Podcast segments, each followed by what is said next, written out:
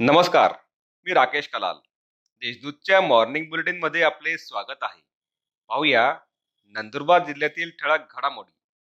नंदुरबारात मशीनची अवैध वाहतूक.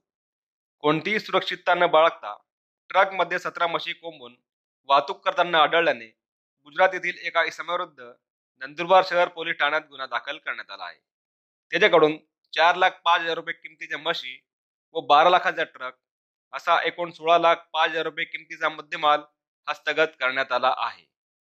शिधापत्रिका आधार व मोबाईल क्रमांकाला जोडण्याचे आवाहन. सार्वजनिक वितरण प्रणाली अंतर्गत मासिक धान्याचे वाटप करताना रेशन दुकानदारांनी ई पॉस यंत्राद्वारे शिधापत्रिकेतील लाभार्थ्यांचा आधार व मोबाईल क्रमांकाची जोडणी करावी. तहसील कार्यालयांनी जोडणी न झालेल्या लाभार्थ्यांची रास्त भाव दुकान निहाय यादी करून एकतीस जानेवारी पूर्वी जोडणी करण्याचे नियोजन करावे. असे निर्देश जिल्हाधिकारी डॉक्टर राजेंद्र बारोड यांनी दिले आहेत. ग्रामीण भागातील एस टी बसेस सुरू करण्याची मागणी. कोविडमुळे शाळा व महाविद्यालय बंद होती.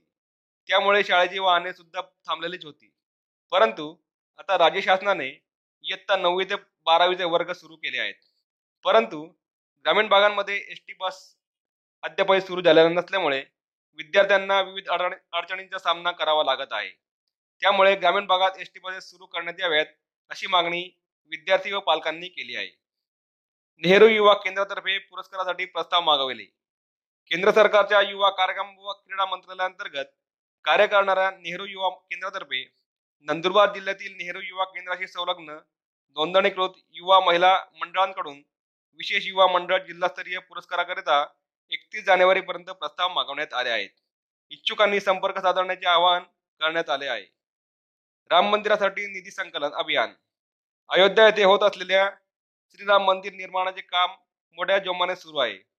याकरिता निधी संकलन अभियान सर्वत्र राबवण्यात येत आहे.